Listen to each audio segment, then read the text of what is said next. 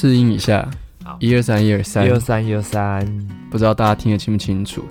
喂，有啦，大家好，我是 Patrick，我是瑞。欢迎回来室友里报告。瑞已经两次哎你开始哦缺席了，我开始啊，哦啊，没有跑那个，我跑了，你跑了。哦我在跑了，你看，好好好，OK。今天是大年初四，明天再放一天就要收假了。今天录这支 podcast 就是跟大家聊一下，就是在过年期间有发生什么有趣的事情。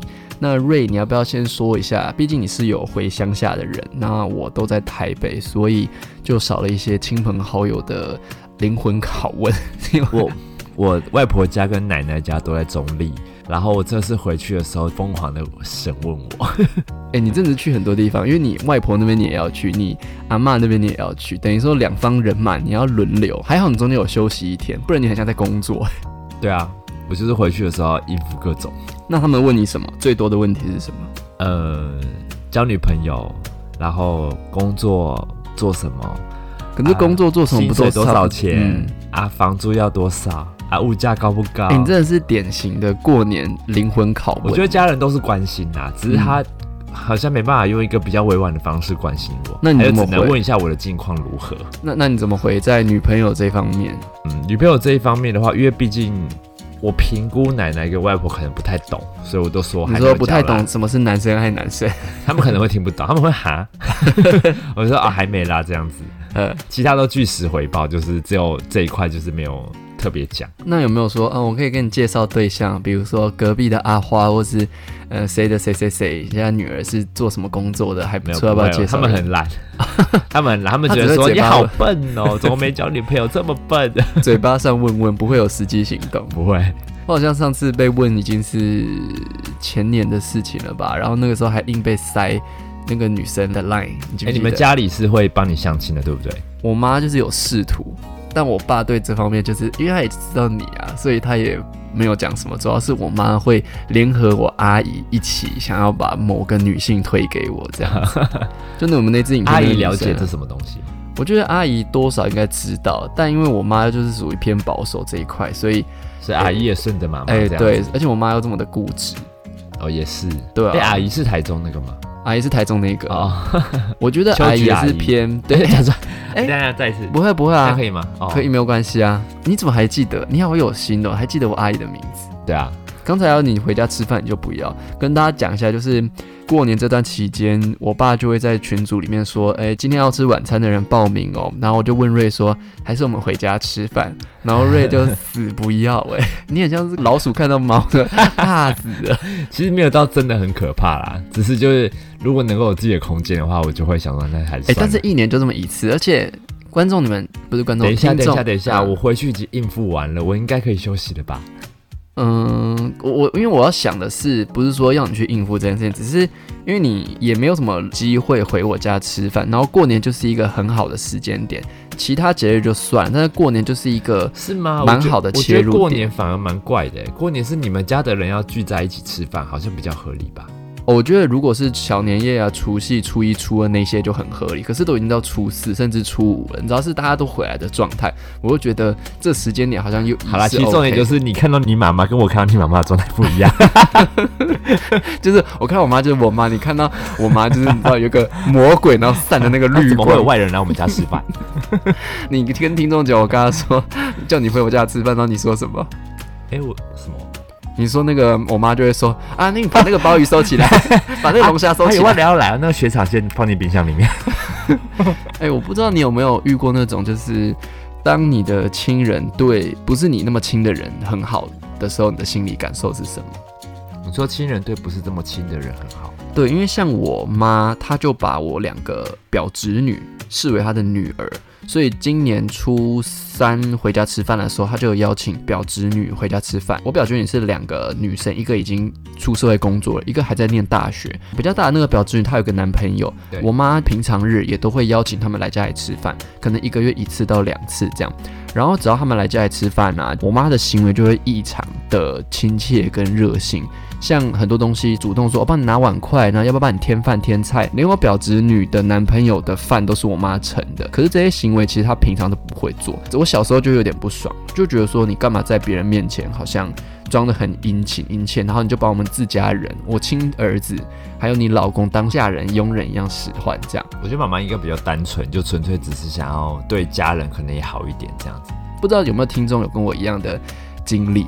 你有吗我？好像我某个家人也是这样子，对，然后对待嗯表舅那些就很非常的殷勤，就是会帮他准备好东西啊，然对后水果什么都会帮他削好这样子。我妈的殷勤程度是已经到菜好像就就是只差没有喂他吃，你知道吗？就只差就是饭菜没有嘟到他们嘴巴里面。该是想要对自己家里面的人好，再加上他的表演欲非常强，合在一起就会变 变有这种你有这种感受。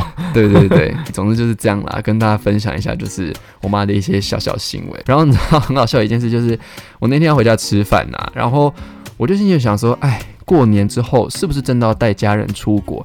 因为我觉得长越大，其实跟家人的陪伴就是你知道陪一次少一次，是，对不对？所以我就想说，嗨，还是过年后挑一个年假陪家人出国，或者陪我妈出国，因为我爸比较喜欢自己，我爸就很自己。很独立，他觉得打球一天都不联络他，他就是一个很大的放松了。然后我就想说，好，不然我就在吃饭的时候提一下这件事情，看我妈的反应。结果我没有讲出来，原因是很好笑。我们那天吃饭，然后我妈就是刚好坐离那个卫生纸放比较远，然后我妈就说：“迪迪，你帮我拿一下卫生纸，因为她够不到。”对，然后我就把整包这样拿过去给她，因为我想说，我也不知道你要一张两张，那卫生纸是不是放你离你近一点的地方，你会比较好拿。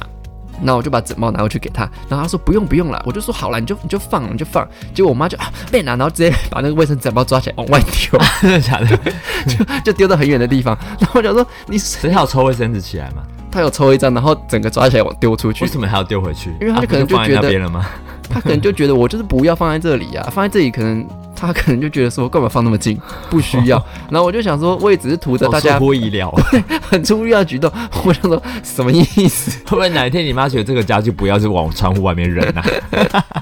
我就觉得他在甩态，然后我就感受到一水太啊！他在甩态，我就感受到一阵就是尴尬的氛围，然后就嗯 OK，我心里就是 always 想说，还是不要问要不要出国，光拿个卫生纸他就甩态到不行了，出国怎么办？我于是我这个出国的理念，我把它吞回去。我觉得家人之间好像都会有一种先入为主的感觉，就是你觉得你妈可能有这个行为，你就想那就不要这样子好了。然后你妈也可能觉得说你就是这样子，她每次讲什么然后你都不听，然 后她就不爽因。为我是很没有恶意的，我想说你卫生纸拿近一点，像我哥跟我爸这样大家都拿得到啊，那你为什么就不放在那个地方还？是你要解释，你就说那不然我放在这个地方，大家都拿得到。那因为他就不应该存在在这边，因为他就把卫生。纸丢到很远的地方，所以我就想说，那你妈丢过去，他找得到吗？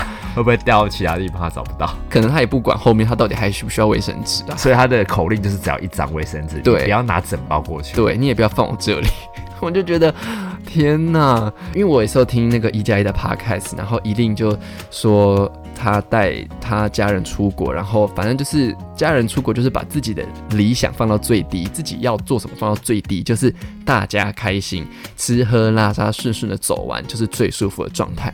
听到他这个 podcast，我也觉得说，哦，好，那我要试试看。殊不知就一个卫生纸，算了，真的算了，我我不强求，我就你只要健康长命百岁就好，不强求什么出国了，这在我家不是不能。出国，就是最远有阳明山，阳明山极限。哦，像这次我们去那个石门水库吃那个活鱼三吃，对，我想分享一下，就是不知道大家去石门水库吃过活鱼吗？因为石门水库其实那边蛮多活鱼餐厅，你有去过吗？我小时候去过，然后那个活鱼啊，超多刺哎，我真的是被那个刺气到。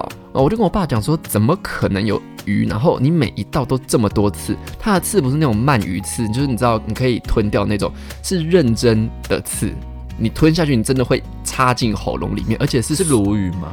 鲈鱼那我？我不知道它是什么鱼。你吃过秋刀鱼吗？秋刀鱼我每次吃到都发火，我跟你讲，那个刺刺有够多，那个刺比秋刀鱼再多、再细跟再硬，有这么多次啊。很多次，你知道我我一个肉我咬了个三分钟，因为我一直咬到里面有硬硬的东西，我不敢吞，我后来就是 key mobile 就直接吐掉，你知道吗？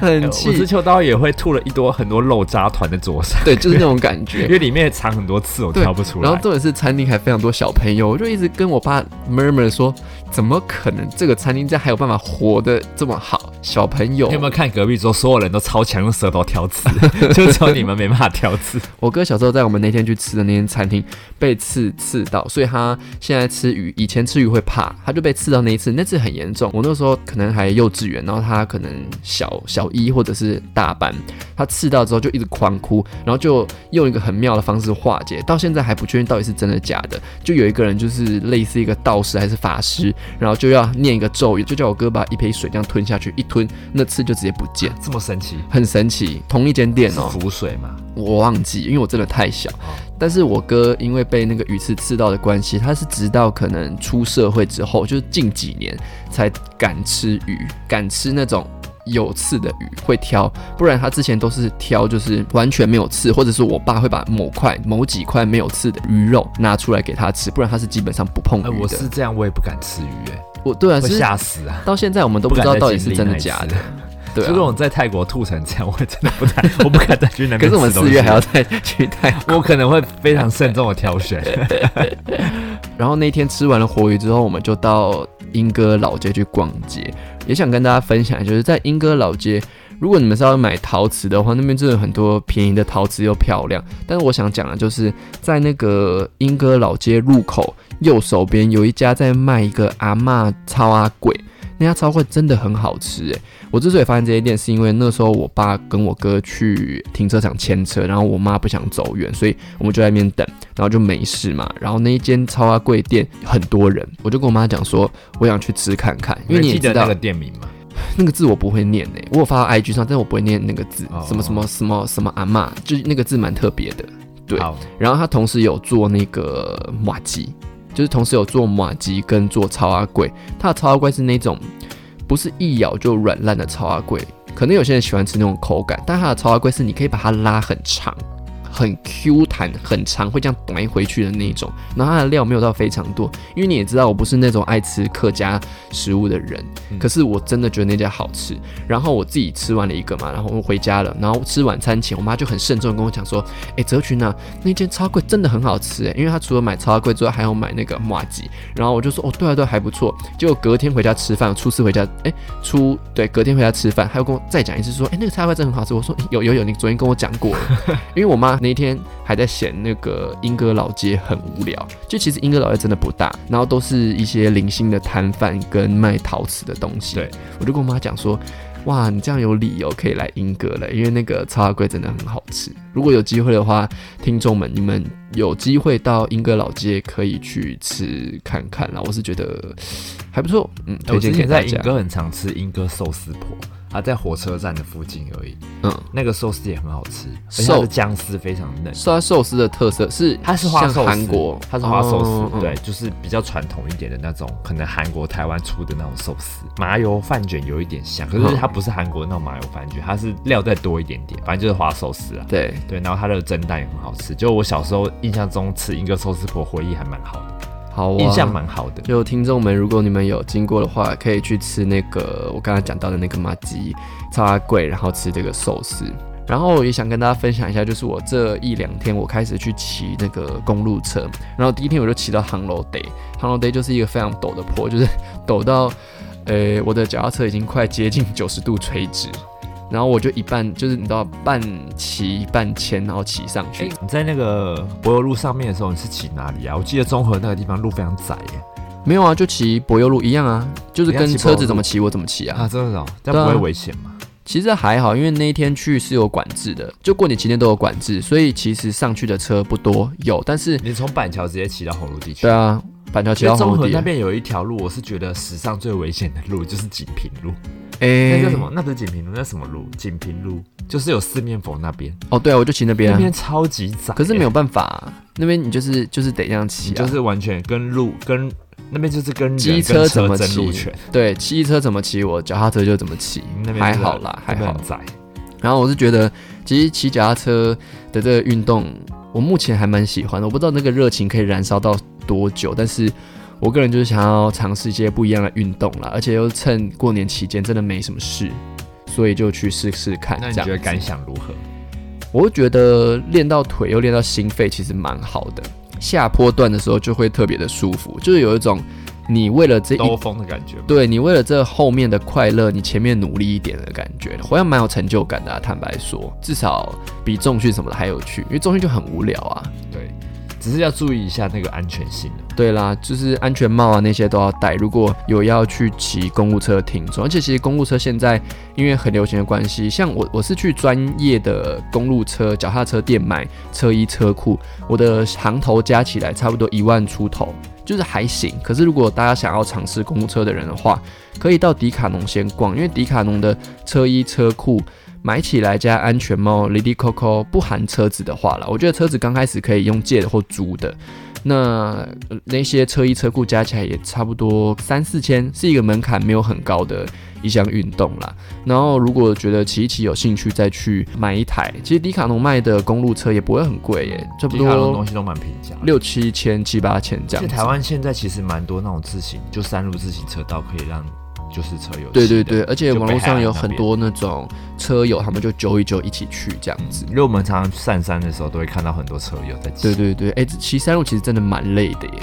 像我骑那个 h a n g Low Day，我是完全骑不上来，所以就是半骑半潜。然后我今天不是去那个树林的那个什么山，大同山。对大同山的陡度大概就是四十度吧，也是很累，中间没有。上坡应该都很累吧？对，那时候就会觉得说哇出力啊，不然爬不上去。而且在休息过程中，我就会觉得整个肌肉都在抖，凉凉的，你知道吗？我就觉得这个感觉下次要不要挑战？骑 U bike 上去？不要，U 拜很难骑。之前有人骑 U bike 去玉山被骂爆，为什么？为什么要骂？嗯，他们觉得不安全。是不是？第一个不安全，第二个好像是我不知道 U bike 能不能承受这个哦这个坡度。我是觉得公路车好是好在它很多档次，它就是因为很多档次，你会骑的相对轻松一点点，这样子。对，有机会的话我们可以一起去骑啊。好啊，你有在排斥这种户外运动吗？呃，不要太晒我都行，哦，因为朋友问我说。哎、室友有没有跟你一起去？我说他好像没有在哈这种户外活动。就是你去玩，然后我在家躺着这样睡对啊，觉。这是很完美啊！而且这种公路车通常都是一早出门，因为不会有人想要十二点的时候在山顶上，都是差不多六七哎、有没有到这么早了？可能七八点出门，然后中午前回来，这样子，跟潜水那些差不多。真的蛮多人去骑，对啊，对啊，对啊，蛮多的，其实就是一个蛮普遍的运动啦，这样子。好，然后我这几天就是过年的时候，也利用时间写了一下，就是我新年的自媒体的经营方向。经营方向不会在那边赘述给大家听了，当然还是希望说我的这个自媒体的路，希望可以越走越宽广这样子。对，可是我觉得我在规划的过程中，我发现一件事情，就是很多人都会说，哎、新年应该要有新年新希望，或者是说我要在新的一年我要做更好的自己，我要更认真生活。可是我就发现，这种更好的自己、更认真的生活都太大了，你知道吗？所以我想在这边给大家一个小技巧，就是如何让你的新的一年，如果你们有一些新希望也好，或者是在工作上、在生活上想要进一步的提升，要怎么去把这些资讯给汇整起来，然后达到一个容易实践的地步。就是哦有心得，嗯，我有心得，因为像我在写那个方向的时候，其实你想做的事情很多，我们都会讲说，我要更努力的饮食，我要好好的锻炼自己，或者说我要有个新恋情，或者是我在工作方面要再更积极。但是我觉得这些形容词，所谓更积极、更主动、更健康、更快乐，都是很虚的东西，比较抽象啊，比较对对对不够具体。对对对，大家可以在写这个笔记的时候，可以细到，比如说我要从七十五公斤降到七十三公斤，然后再更细写，你就可以写说每周要降低几公斤，然后再写要怎么达成这个东西，就是你把你想做的事情一直你知道解离到最小的单位。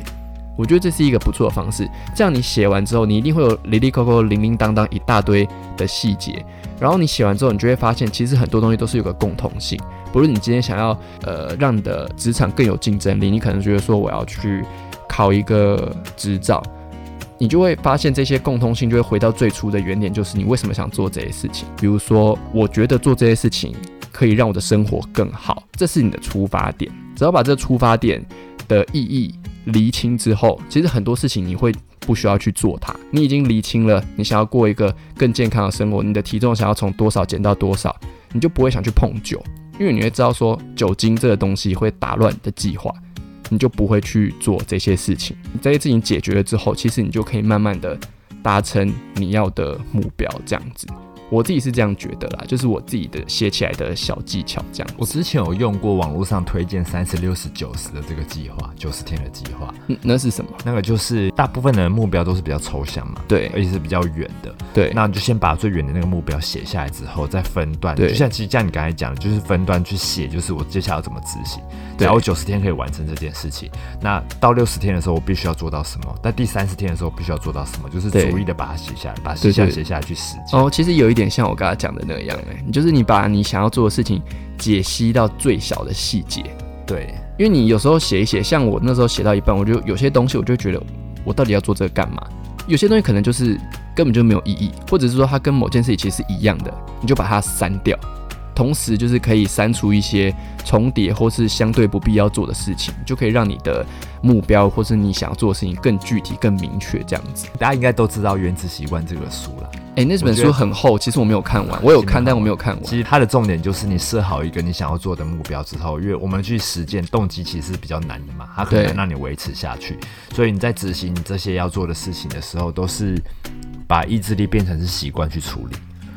就是不要写的太抽象，是这个意，思吗？意思就是说，你写好你的目标之后，嗯接下来就是要去做它嘛。但大部分人做不到，就是去执行这件事情。对，对啊，那你就是要把你所有要做的事情都把它一一变成习惯。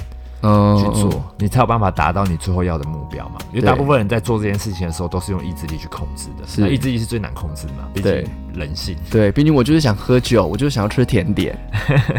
对啊，所以我觉得执行跟目标都要都要就是相辅相成的啦。对，我觉得大家真的可以去写看看，即便你今天可能没有说什么多宏大的目标，可是只要能够每一天让自己比前一天再更好，你就有机会默默的，你知道做出这些行为。还是你太认真了，大家的新年新希望都是讲讲而已。哎、我觉得没有哎、我觉得我们的听众啊，都是差不多三十到四十几岁的人。你知道人的这个阶段，我觉得很有趣。你看，我们大学毕业，从二十几岁到三十岁，我们可能不会去在乎说我要不要学习第二转场，我要不要去让自己的生活品质过得更好，或者是让自己在自己的人生中有更多的体验。可是三十几岁开始，我很多周围的朋友，诶，我不知道他会跳舞的人，他给我跑去学舞，或者说不知道他会去做这件事情，他就突然哪一天去做这件事，我就想说，诶，到底是为什么？而且都是在差不多三十几岁后才发生这件事情，就是代表说，我觉得大家在年龄上慢慢，你知道，随着年龄渐增之后，大家默默都希望自己的生活可以更好。但是要怎么去执行，就会变成大家的一个课题。这样子，二十几岁的人没有在在意自己的生活品质，就是要打拼，然后每天熬夜没有关系啊。对啊，可是三十岁之后，大家说要买房，为什么？就是你要让自己的生活品质更好啊。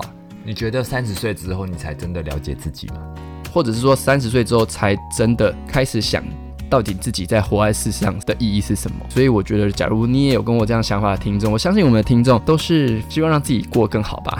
没有人对啊，大家都希望自己更进步，或是更知道自己想要什么。对三十岁之后真的会你真的会去思想学考很多的东西，你真的会想要，真的想要下去去做。欸对，二十几岁就讲算了算了算了啊，没关系啊，我们就是先隔天赚钱 再说喝酒好，或者先玩说再说，对，先玩再说。现在三十几岁，大家真的会牺牲玩乐去做自己想做的事情。多花一点时间在自己想一下身上，对对对不会就为了朋友而去做什么这样子。对啊，我觉得这也很好啦。如果三十岁可以开始做这些事情，至少至少不算晚了。然后这几天有收到室友里信箱的来信，我自己念完这封信之后，我觉得是一个很有趣的故事。我最喜欢那种不能说光怪陆离，反正就是一些比较特别的感情啊，或者是你发生的事情，还是希望大家多多的投稿到我们室友里信箱，这样子我们在每周产出的时候就会有新的东西念给大家听。好，那就进入我们的室友里信箱。这封来信他说：“Hello Patrick and Ray，我是 Joy。我与男友在一起快三年，算是非常稳定。约莫一年前，默默喜欢上 J 男，后来我也介绍我男朋友跟 J 男认识。夸胡他们都在台北，我在台中，所以我如果有去台北找男友，都会约 J 一起三个人吃晚餐。他们两个在台北偶尔也会相约吃晚餐，相处起来也很融洽。目前情况，我喜欢我男友，我也喜欢 J，J 也喜欢我，J 对我男朋友应该也不排斥。夸胡 J 也有一个三年男友，但常常吵架，J 正在决定要不要分手。上个月我我男友 J 一起到苏雾薄荷岛玩了六天，我直接大晕船，会在街上同时牵两个人的手，在饭店也会跟两位讨抱抱跟亲亲，他们感觉也很喜欢。我男友跟 J 也会抱抱和一起洗澡。夸胡三个人这趟旅行都住同一间。我男友是一个性欲极低的男生，就连他自己打手枪一个月都未必有一次。而我是一个欲望很高的人，所以常常自己打手枪。这种情况想当然，而我和男友姓氏一定是少之又少。在征求男友同意还有 J 同意后，我和 J 在饭店做了。后来回台湾，我便鼓起勇气和 J 示爱。但我说，我只想跟你说，我喜欢你，我不用你回应我的示爱，我真的只是单纯想让你知道我喜欢你而已。夸胡。男友也知道我示爱，J 也知道我有和男友说我跟他示爱，这边好绕口。总之他们三个人都知道了，好不好？我现在很难过，我竟然同时爱上两个人，但我的理性告诉我他还没单身，我也还有另外一半。我不知道以后该不该朝向三人的多边关系，还是尽早死心。加上男友工作性质在台北比较吃香，J 是新北人，基本上工作在双北也很稳定。我读的科系未来中南部比较有发展性。虽然我和男友已经远距三年，但对于未来还是很迷惘。夸胡感情这一块，我常常问自己：真的非他们不可吗？我思考了好几页，目前我觉得我真的非他们不可。请问 Patrick 跟 Ray，我该如何调试心态呢？感谢两位愿意看完故事，希望你们平安健康，节目长久。谢谢这位旧姨的来信。哎，我刚才没有听到他们跟男友在一起多久？他说有一段时间，有一段时间就是算稳定啦。当下我读了这封信的时候，我是觉得好像不用太拘泥于这段关系到底是两人还是三人，好像真的是 follow your heart，因为我们真的是可以同时喜欢很多人，而且三角恋现在也不是没有嘛，对不对？我个人是觉得好像不用太排斥这一块，就是不要觉得说，哎，我怎么同时喜欢两个人，我好希望都拥有，就人都是情感的动物，都是贪心的，我觉得会有这个想法很正常。他现在就只是被认知的道德。对，有点是道德框框框住，对，所以我自己的想法是，听起来如果能够跟两个人都在一起，那当然是一个很好的状态。男友好像没有排斥，对，我觉得男友可能也是希望她开心。快乐，就是他可能他们之间有一段热恋过，然后男友可能也希望跟她有有保持联系的关系，所以就让她这么。我是去做。我是不太确定她男友真正心里的想法是什么啦，只是我觉得不需要太拘泥在说，我跟你在一起，我就不能跟他在一起，因为你知道，大家都是成年人，在一个这么多元关系的时代，已经没有什么一定要一夫一妻或是哪一种感情状态，只要是大家快乐就 OK。那如果其中有一方不快乐了，那就是结束。因为我觉得这一段都是一个探索感情的过程啦，让让这件事情就是自然而然的发生。那如果你真的觉得亏欠某一方，那你要怎么做让自己的亏欠不要那么的重？你可能为此放弃你喜欢的 J，或者是放弃你现在的男友，其实也是一个认识自己跟诶走这段感情的过程，就是你在探索你到底真正要的是什么。嗯，对啊，也可以多花时间陪两边，让自己所想的可以更确信一点。对。你讲话的时候不要刻意的一直想要遮嘴巴，因为你声音本来就不大。好哦，因为我现在手不知道摆哪，我就想要找个地方摆。那你可以牵着我的手，抓着你的头发，你可以牵着我的手。好 恶心哦！再把它开始放晒。总之，我觉得我我我我是真的这样想啦，人都会有一次喜欢很多人的情况吧，只是那个程度不同而已。所以我觉得你不要太有负罪感，因为他有说到他觉得这样不好，但是我觉得你不用太有负罪感。比较重要的是，你说 J 跟你男友都在台北，然后你自己的工作在未来中南部比较有发展性的话，我觉得这反而要思考一下。哎，也不是说一定不能够两全其美，只是我觉得未来你会在哪边定居，或者是你的工作怎么样，嗯，可能真的要稍微思考一下。对工作这块，你真的没有办法哎，因为有些产业就是中南部比较发达，你觉得中南部比较有机会，那你就必须去过个水。嗯，maybe 你未来你有机会回台北，但你也知道很多事情都是很难说。我觉得就是顺着整个 flow 让它继续下去，这样就好了。就是顺其自然的。对，就是顺其，你不要给自己太大压力。但是工作这一块，我真的觉得要好好思考一下。然后调试的部分，可能可以先列一下优先顺序吧。你很想要这段感情，当然也很想要工作，可是还是有优先顺序。如果你把工作排在前面的话，那你就先以工作为主。